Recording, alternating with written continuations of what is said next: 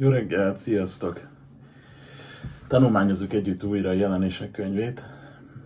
Egy nagyon érdekes időszak következik most. Ugye a hét levelet tanulmányozzuk a második és harmadik fejezetben. Hét levél, ami hét gyülekezetnek íródott Kis-Ázsiában. Múlt héten megnéztük a Tiatirai gyülekezethez írt levelet, és ma folytatjuk, harm- kezdve a harmadik fejezetet, a Szárdiszi gyülekezetnek írt levéllel. Imádkozzunk! Mennyi atyám, köszönöm neked, hogy, hogy a te égéd élő és ható. Köszönöm, Uram, hogy, hogy neked van egy üzeneted számunkra. Te szólni akarsz hozzánk. És Uram, látjuk, hogy ezekből a levelekből, Uram, te megszólítottál egy gyülekezetet, és megszólítasz minket is. És Uram, el szeretnénk fogadni, amit szólsz. Meghalva azt, amikor dicséret jön tőled, és meghalva azt, amikor feddés jön tőled.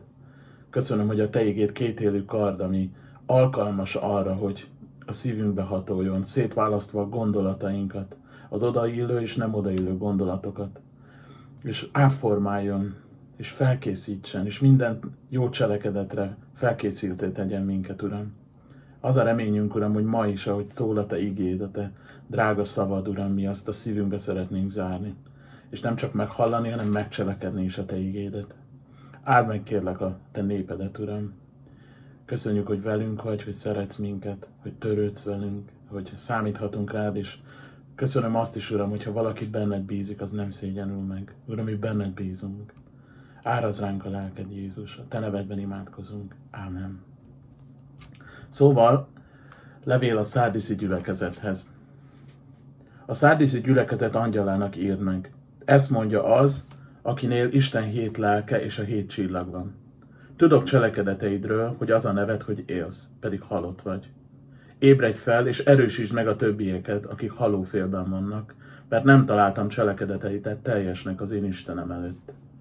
Emlékezzél tehát vissza, hogyan kaptad és hallottad. Tartsd meg azt, és térj meg. Ha tehát nem ébredsz fel, eljövök, mint a tolvaj, és nem tudod, hogy melyik órában jövök el. De vannak nálad néhányan szárdízban, akik nem szennyezték be a ruháikat, és fehér ruhában fognak járni velem együtt, mert méltók rá. Aki győz, azt öltöztetik fehér ruhába. Annak a nevét nem törlöm ki az élet könyvéből, hanem vallást teszek nevéről az én atyám előtt és angyalai előtt. Akinek van füle, hallja meg, mit mond a lélek a gyülekezetnek. Ez a levél, úgy, ahogy az összes többi, egy egyház korszakot is leír. Ugye emlékeztek, mond, beszéltünk róla, hogy ez a hét levél teljességében leírja az egyház történelmi időszakokat, és ez a mostani levél a reformáció korának az időszakát írja le, ami az 1517-től az 1790-es évekig tartott. Sokan gondolnak vissza a reformáció korára, mint a tökéletes időszakra, mint egy fantasztikus időszakra az egyház történelemben, ami igaz is.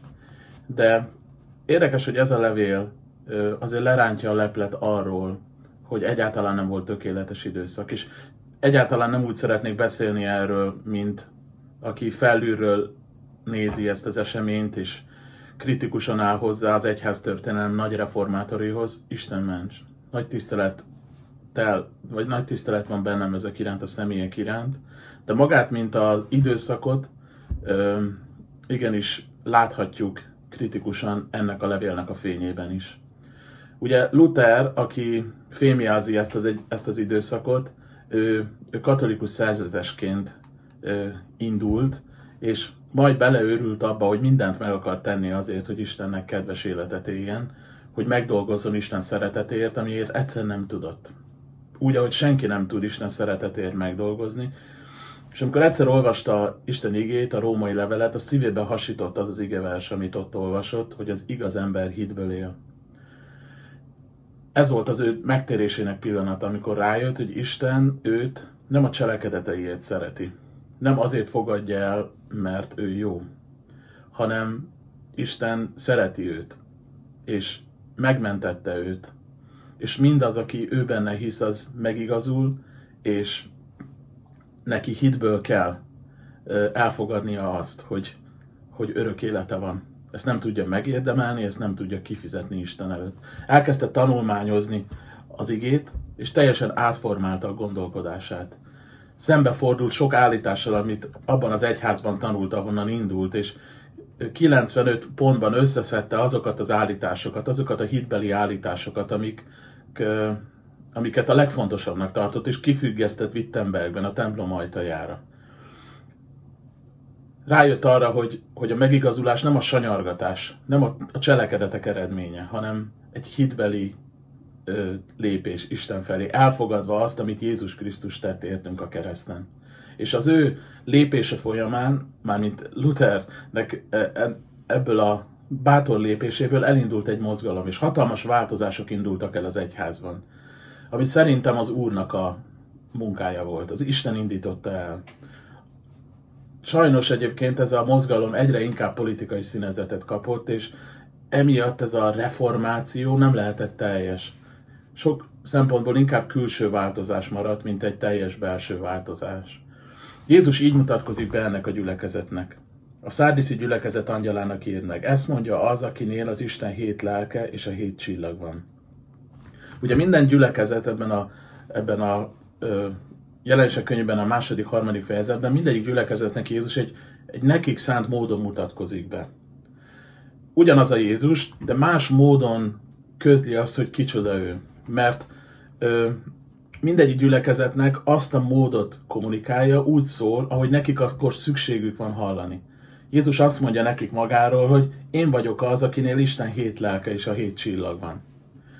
Jézus Krisztus ö, ö, azt mondja nekik, hogy nálam van a lélek teljessége. Ugye nem hét lélek van, hanem egy, a Szentlélek, a Szentlélek Isten, de ugye az Ézsaiás 11-ből tudjuk, hogy hogy ennek a Szentléleknek hét különböző működése van, ott le van írva ez a hétféle működés, és Jézus azt mondja, hogy nálam van ez a Szentlélek, ami, amire igazán szükségetek van most. És ezen milyen egyet tudok érteni, akár úgy is, hogy a saját életemet nézem, hogy, hogy nekem pontosan szükségem van erre a Szentlélekre, amiről Jézus beszél. Olvassuk ezt a levelet úgy, mint egy tük, tekintsük úgy ezt a levelet, mint egy tükröt, és nézzük meg a saját életünket így. Azt mondja itt az ige, hogy tudok cselekedeteidről, hogy az a neved, hogy élsz, pedig halott vagy. Általában, amikor Jézus így szólt egy gyülekezethez, több helyen is olvassuk, hogy tudok cselekedeteidről, általában egy dicséret követtem. Hát itt nem. Sőt, ebben a levélben nem olvasunk dicséretet. Megdöbbentő. Azt mondja, hogy tudom, hogy az a neved, hogy élsz, pedig halott vagy. Ebben az időszakban elindult a reformáció, elindult a protestantizmus, és sok ága volt a mozgalomnak, amit nevek fémjeleztek. Annak, azoknak a személyeknek a nevei, akik így az élén jártak, mint Luther, vagy mint Calvin, vagy mint Zwingli. Elindultak emberek, és azt mondták, hogy én luteránus vagyok, én calvinista vagyok, én Zwingli mozgalmához tartozom. És ilyen nevekhez való kötődések alakultak ki, amik egyáltalán nem kedvesek Istennek. Ugye az 1 Korintus har, harmadik fejezetében olvasunk, ahol Pál így megfedi a korintusi gyülekezetet, hogy hát miért ragaszkodtok nevekhez? Miért mondja valaki azt, hogy én Kéfásé vagyok, én Pálé vagyok, én, én Apollósé vagyok, én Jézusé vagyok? Nem mindannyian Jézushoz kéne tartoznunk, nem, nem más nevek alá. Ez nem kedves Istennek, amikor így ilyen Jézus nevén kívül más nevekhez kötjük magunkat. Hogy én, én igen, én a keresztény mozgalmak közül ehhez tartozom. Mert abban a pillanatban, hogy azt mondjuk, hogy igen, én az ővé vagyok, szembeállítom magam valaki mással, és ezt, ezt Isten megszomorítja. És hogyha az apostolok nevéhez való kötődés is helytelen volt Isten előtt, akkor mennyivel, mennyivel mennyire ugyan ilyen módon helytelen, amikor valaki egy reformátor, reformátor köré építi az életét. A reformáció Luther szívében indult el, nagy változásokat indított el az ő élete, az emberek elkezdték a Bibliát olvasni, sokan ki tudtak lépni azokból a téves tanításokból, amit az akkori egyház hozott, de sokkal többet akart Isten, mint egy külső változás. Isten belső változásokat akar mindig. Abban az időben nagyon nagy hangsúlyt fektettek a teológiára ami egy csodálatos dolog, én nagyon szeretem a teológiát, de észreveszem az, hogy nagyon el tud billenni a mérleg, amikor, ö, amikor az ember az értelmével, túlságosan az értelmével keresi Istent. Isten adott nekünk egy értelmet, egy elmét, ami csodálatos szerv, csodálatos ajándék Istentől, de vannak korlátai. Bizonyos dolgokat nem tudunk megérteni Istenből, csak az elménkkel. Nem tudunk eljutni annak az ismeretére, mert a Szentléleknek kell azt megmutatnia. Nagyon fontos a keresztény járásunk során a Szentlélekre való támaszkodás, hogy, hogy amit Isten így nekünk ajándékozott az ő lelke, ő vezessen, ő tanítson minket. Ebben az időszakban a teológia annyira fontossá vált, hogy az emberi értelem módján való közeledés Istenhez, hogy így a Szentléleknek a szerepe nagyon lecsökkent. A Szentlélek iránti vágyakozás, ami ott volt az korai egyházban, az így háttérbe szorult. Háttérbe szorult Jézus visszajövetelének várása. Háttérbe szorult az, hogy a végidők proféciáival foglalkozzanak. És tudod, hogy ezek a dolgok kikerülnek az egyházból, akkor az az egyház élettelenné válik. Nagyon jól indult a reformáció, de gyorsan elsodródott egy politikai mozgalom felé, és egyre hangsúlyosabbá vált a pápával való szembefordulás, és nem pedig az Istenhez való odafordulás. Azt mondja itt az ige, hogy ébredj fel, és erősítsd meg a többieket, akik halófélben vannak, mert nem találtam cselekedetet teljesnek az én Istenem előtt. A János 4.23-ban azt olvassuk, hogy igazi imádói Istennek lélekben és igazságban imádják az atyát. Lélekben és igazságban. Sőt, azt is olvassuk itt, hogy Isten ilyen imádókat keres magának. Hallod ezt a mondatot? Jézus így szólott, hogy, hogy Isten, az Atya imádókat keres magának. Isten azt szeretné, hogy én egy, egy Isten imádó legyek, aki szívből imádja őt és ezt lélekben és igazságban teszi. Nem csak egyikben, hanem mind a kettőben. Sőt, a sorrend is számít lélekben és igazságban. Én úgy érzem, hogy abban a korban, a reformáció korában túl nagy hangsúlyt kapott az igazság. És csak az igazság. És kihagyták a lélek munkáját. Amikor ö, valaki egy gyülekezethez tartozik, valamikor valaki egy felekezethez tartozik, az sokkal többet jelent, mint egyetérteni annak a felekezetnek a hitvallásával. Mi nem, tulajdonképpen nem is egy felekezethez tartozunk, hanem, hanem vagy része vagyunk Isten családjának, vagy nem. Mert amikor újjá születünk, akkor nem egy felekezetbe születünk újjá, hanem Isten gyermekeivé leszünk. Egy családba tartozunk. Isten előtt nem befolyásol semmit, hogy én melyik felekezetbe tartozom. Vagy hogy milyen felekezetű családba születtem az újjászületés az egy, az egy lelki csoda, amikor valaki megtörtségben van a bűnei miatt Isten előtt, és azt mondja, hogy Uram, én köszönöm, hogy meghaltál a bűneimért, és megragadjuk a mi megváltásunk tervét Jézus Krisztus által, megragadjuk az üdvösségünket Jézus Krisztusban. És azt mondjuk neki, hogy te vagy az én megváltom, aki meghalt az én bűneimért. És onnantól kezdve Jézus bennünk él. A Szentlélek a szívünkbe költözik, és ez a Szentlélek akar vezetni minket. Ez tesz minket élővé. Itt találta ki Isten, hogy ez az élet áramlik bennünk a Szentlélek által. Akkor tud egy gyülekezet is élő lenni, amikor a tagjai egyenként élők ezen a módon. Amikor egyenként ismerik Jézus Krisztust és kapcsolatban vannak vele. Akkor tud Jézus jelenléte megnyilvánulni egy gyülekezetben. Akkor tud a Szentlélek gyümölcse működni egy közösségben. Ugye a Szentlélek gyümölcse a szeretet. Azt mondja Jézus, hogy innen ismer meg majd titeket a világ. Így fog tudni egy gyülekezet élő lenni, szeretetben járni, lélekben járni. Ott van bennünk ez a vágyakozás a szeretet iránt, vagy a Szentlélek vezetése iránt. Pálapostól azt írta a korintusi levélnek, hogy törekedjünk a szeretetre, mint a legfontosabb lelki ajándékra. Töltekezetek be Szentlélekkel, írta Pál az efézusi gyülekezetnek. Jézus is azt mondta, hogy kérjétek, kérjétek a szent lelket, és az atya, aki tud, aki jó ajándékot ad a gyermekeinek, hogy ne adna nektek szent lelket, amikor kéritek. Kérjétek, kopogtassátok, keressetek. Azt is írja az igaz, hogy azért nincs nektek, mert nem kéritek. Szoktad kérni a Szentlélek vezetését? Azt gondolom, hogy ez elengedhetetlen része a mi keresztény járásunknak.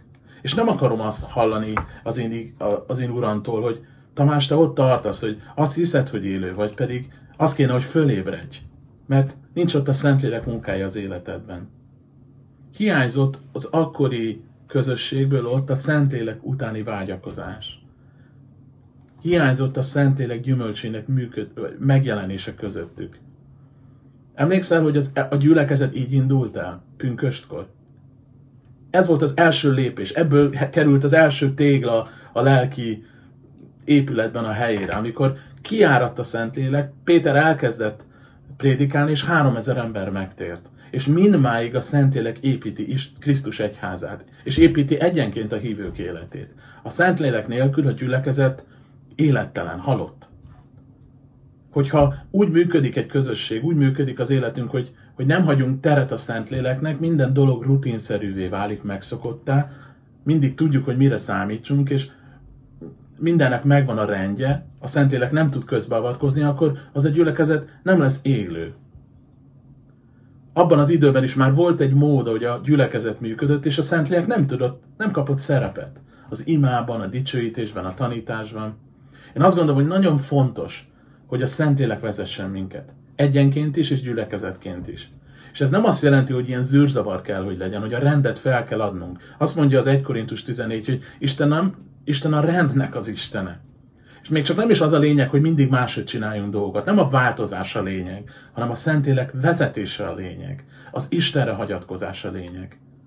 Csak gondold el egy pillanatra, hogy amikor elindult egy gyülekezet, az abcselben olvassuk ennek a rendjét, megtért három ezer ember, ők rendszeresen összegyűltek, voltak alkalmaik, de vajon mi szerint voltak alkalmaik? Nem lehetett azt mondani, hogy de hát egy másik gyülekezet is így csinálja, mi is csináljuk úgy, mert nem volt másik gyülekezet.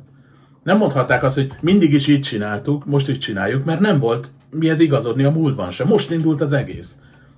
Mennyire rá voltak utalva arra, hogy a Szentlélek vezesse őket. És azt mondja az ige, hogy összegyűltek az igét tanulmányozni, imádkozni, dicsőíteni, úrvacsorát venni, közösségbe voltak, és azt mondja az ige, hogy, hogy így hogy így növekedtek Isten előtt és az emberek előtt kedvességben, számban, lélekben, voltak küzdelmek, voltak harcok, üldöztetés, de közben Isten végezte a munkáját, és egy, egy nagyon dinamikus, nagyon élő időszak volt, amikor a Szentélek minden egyes alkalommal a Szentélek kellett figyelniük, hogy na most mit csináljunk, most hogy menjünk tovább. Én annyira szeretném, hogy, hogy ezt, hogy ez legyen az, ami minket is jellemez, egyénileg is és gyülekezetként is. Ez az időszak nagyon jól indult, ez a reformáció, reformáció időszaka, de nem fejeződött be. Mert nem mentek vissza a gyökerekhez, nem néztek vissza az abcsára, hogy hogyan működött akkor Isten, és ez bármelyik gyülekezet, bármelyik hívő el tudja véteni, és az a jó egyébként, hogy, ez, hogy Isten őket is, meg minket is bátorít, hogy viszont akkor most lép meg ezt. Akkor emlékezzél, így van a harmadik versben, emlékezzél tehát vissza, hogyan kaptad és hallottad. Tartsd meg azt, és térj meg.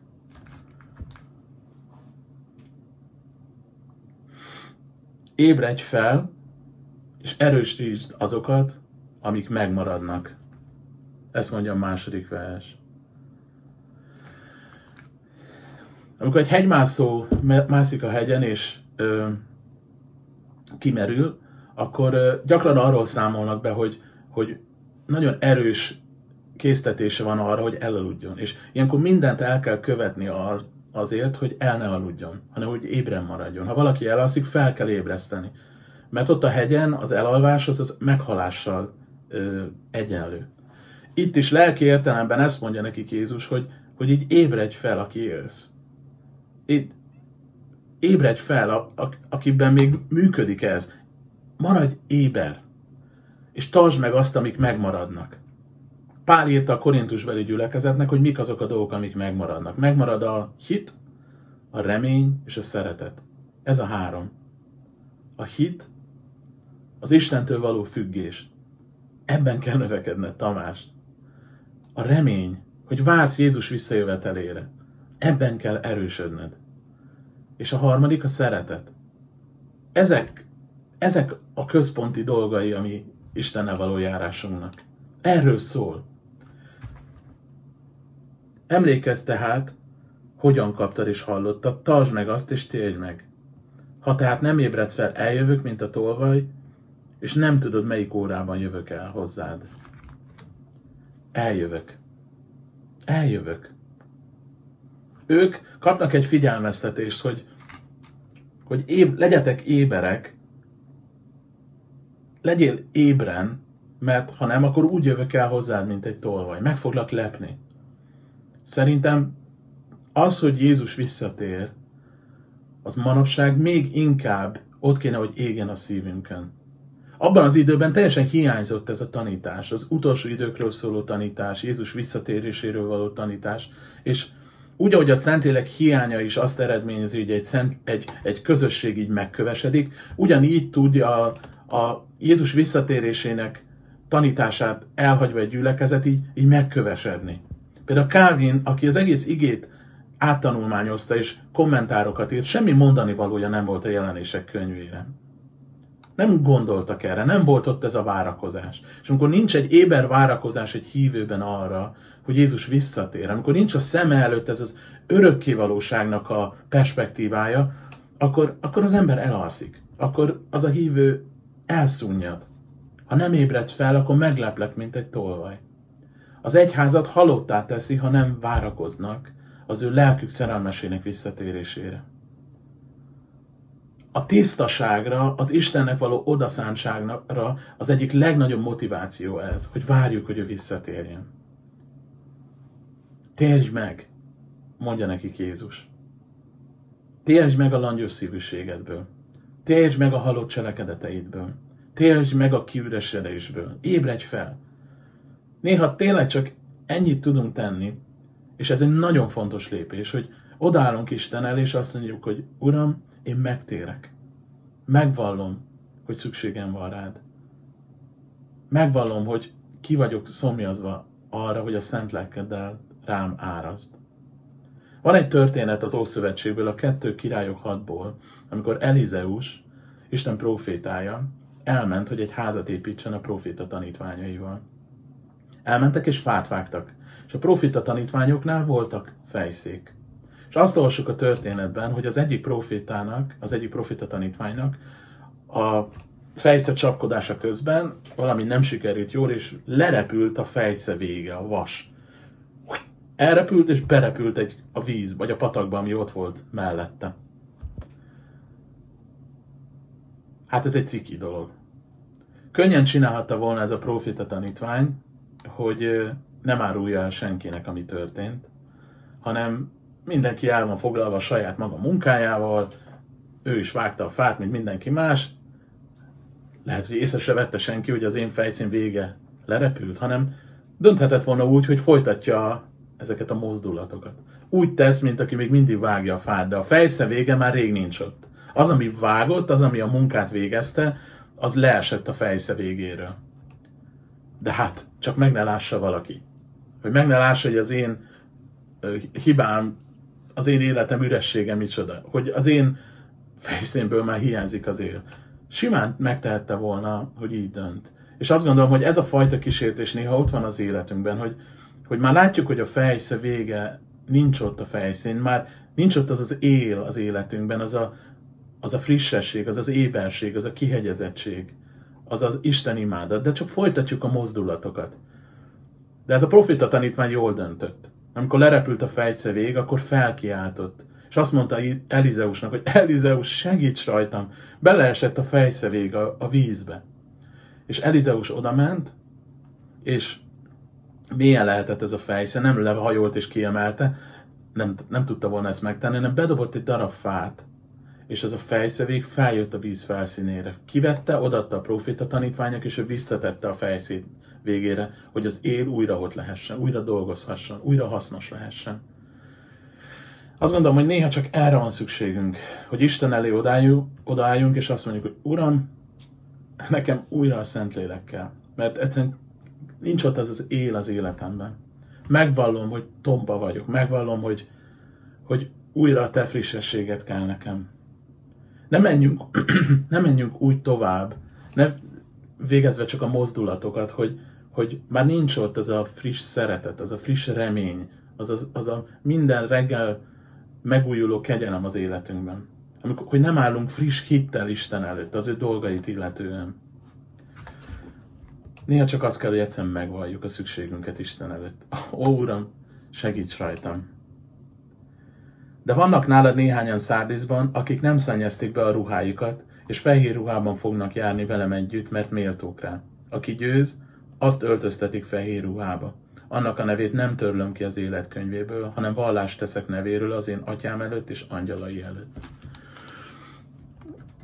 Abban az időben az üdvösség kérdése, az üdvbizonyosság egy nagyon fontos téma volt. Már csak azért is, mert a, a középkori egyház abban tartotta a hívőket, hogy, hogy így nem lehetnek biztosak az üdvösségükben. Senkinek nem adtak üdvbizonyosságot az ige alapján, hanem ez egy kicsit a manipuláció eszköze volt. Mert ha valaki nem volt biztos az üdvösségében, azt lehetett irányítani.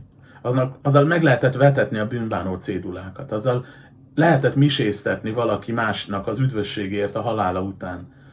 És amikor bejött a reformáció, akkor ez egy ilyen központi téma volt, hogy vajon lehet-e üdvbizonyosságunk. És mennyire fontos dolog az az ige alapján, hogy lehet üdvbizonyosságunk, hogy, hogy valaki tudhatja, hogy a neve fel van írva az élet könyvébe. Jézus itt azt mondja, hogy aki győz, annak a nevét nem törlöm ki az élet könyvéből. De ki az, aki győz? Ki az, aki... Mit jelent ez a kifejezés? Az, aki tökéletesen jár. Aki tökéletes teljesítmény nyújt. Az új szövetségben nincs ilyen, nem ezt jelenti. Azt mondja az ige, a János, 1 János 5.4, hogy mert minden, ami Istentől született, legyőzi a világot. És az a győzelem, ami legyőzte a világot, az a mi hitünk.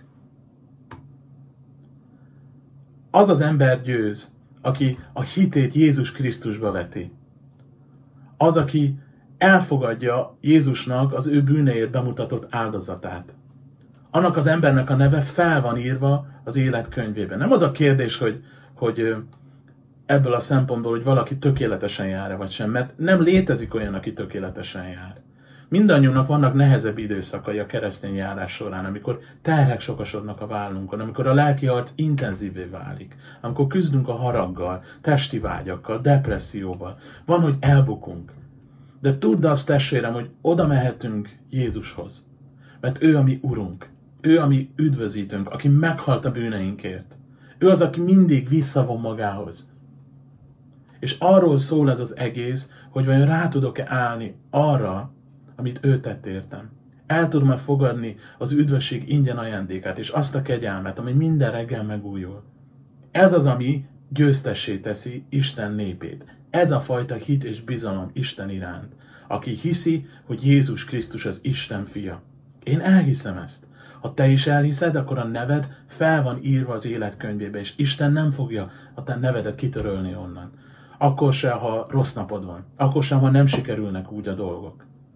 Mert pontosan az a kulcs, hogy egy olyan főpapunk van, aki ismeri a gyengeségeinket, ismeri a bűnerejét, a bűn ránk gyakorol hatását. Pontosan élt, és amikor elbukom, amikor, amikor kegyelemre van szükségem, én oda mehetek hozzá. Ő megért engem.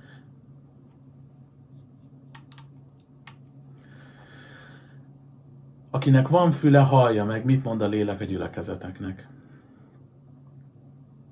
Szükséged van egy ébresztőre. Szükséged van arra, hogy Isten előtt megvald a szíved állapotát. Akár az, hogy szükséged van a Szentlélekre ma reggel újra. A gyülekezet az sokkal több annál, hogy ö, hívők találkoznak. Ugye ezt most pont nem tudjuk megtenni. De a, a gyülekezet az egy kórház is bűnösöknek, ahová megyünk, hogy Isten előtt gyógyuljunk. Isten azt szeretné, hogy élők legyünk, hogy frissek legyünk. Ehhez ő adja az ő szent lelkét mindazoknak, akik kérik. Isten azt szeretné, hogy frissek legyünk abban is, hogy várjuk az ő visszajövetelét. Hogy a reménység élő bennünk. És szeretné azt is Isten, hogy az a hit, amivel elindultunk, az ma is egy élő, dinamikus, növekvő hit legyen bennünk. Hogy mi valóban Isten imádói lehessünk. Szívből imádjuk Jézust. Én szeretnék imádkozni értetek, és magamért is, ezekért a dolgokért, amikről most szó volt. És kérjük együtt azt, hogy Isten árassza ki ránk az ő szent lelkét. Ebben nincsen semmi olyan, amitől félnünk kéne. Mert azt mondja az ige, hogy a Szentlélek arról fog beszélni, amit Jézus mondott. Arra fog emlékeztetni. Nem valami kifordult furcsaságokat fogunk megtapasztalni az életünkben, hanem, hanem a szívünket, az életünket vezetni fogja a Szentlélek. Úgy, ahogy a Korea egyházban tette. És sokkal jobb lenne, hogyha a Szentlélek vezetne, és nem pedig keretek. Előre megírt dolgok, megszokások, rutinszerű dolgok. Imádkozzunk ezért most együtt. Mennyi, atyám, én hálát adok neked Jézusért. Hálát adok a te fiadért, aki meghalt értünk a kereszten. Köszönöm neked a reformáció korát, ami, amiért hálásak lehetünk, hogy újra az ige oda került a hívőkhöz. Hálás vagyok a te munkádért, ezeken a nagy férfiakon keresztül, akik a hit munkáját végezték, akik a reformáció munkáját végezték. De azért imádkozom, hogy a mi életünkben ez a megújuló munka az egy állandó dolog legyen. Nem csak egy külső, hanem egy belső valóság. Hogy mi valóban a te imádóid legyünk, hogy imádjunk téged lélekben és igazságban. Áraz ránk a te szent lelkedet, Uram. Engedd, Uram, hogy a te lelked szóljon hozzánk, hogy halljuk a te lélek szava, a, a te lelkednek a szavát. Imádkozom, hogy növekedés és dinamikus frissesség legyen az életünkben hogy, hogy éberek legyünk, hogy várjuk a te visszajöveteledet. Uram, olyan, olyan jó vagy hozzánk, annyira, annyira vonzó vagy nekünk, Uram. Mi szeretnénk, hogyha így felragyognál a szemünk előtt egyre inkább. Azt mondja az Efézusi levél is, hogy ébredj fel, aki alszol, támadj fel a halálból, és felragyog neked Krisztus. Pont ezt szeretnénk, Uram. Legyen áldott a Te neved. És áld meg kérlek a Váci Golgot a gyülekezetet, áld meg a a hívőket Vácon, meg Magyarországon. Uram, azért imádkozunk, hogy ez a, ez a nehézség, ami most zajlik az országunkban, ez minél előbb elvonulhasson. Kérlek, Uram, hogy Te tartsd meg a Te népedet, és Te tartsd meg ezt a nemzetet, Uram. Hozd gyógyulást ebből a vírusból, Uram, és azért imádkozom, hogy amit ezen keresztül el szeretné végezni bennünk, azt mind elvégezhessd.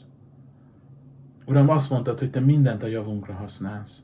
Minden a javára válik azoknak, akik téged szeretnek, és mi, Uram, szeretünk téged. Folytasd a munkádat bennünk. És azért imádkozunk, hogy adj nekünk bölcsességet, hogy mikor találkozhatunk újra, együtt, személyesen. De addig is, Uram, hadd legyen minden nap egy hozzád való ragaszkodásunk. Áld meg a családjainkat, a házasságainkat, és legyél, Uram, felmagasztalva mindezekben, az otthonunkban, a házasságunkban, a gyermeknevelésünkben, Uram, Te legyél az első. Jézus Krisztus nevében. Ámen.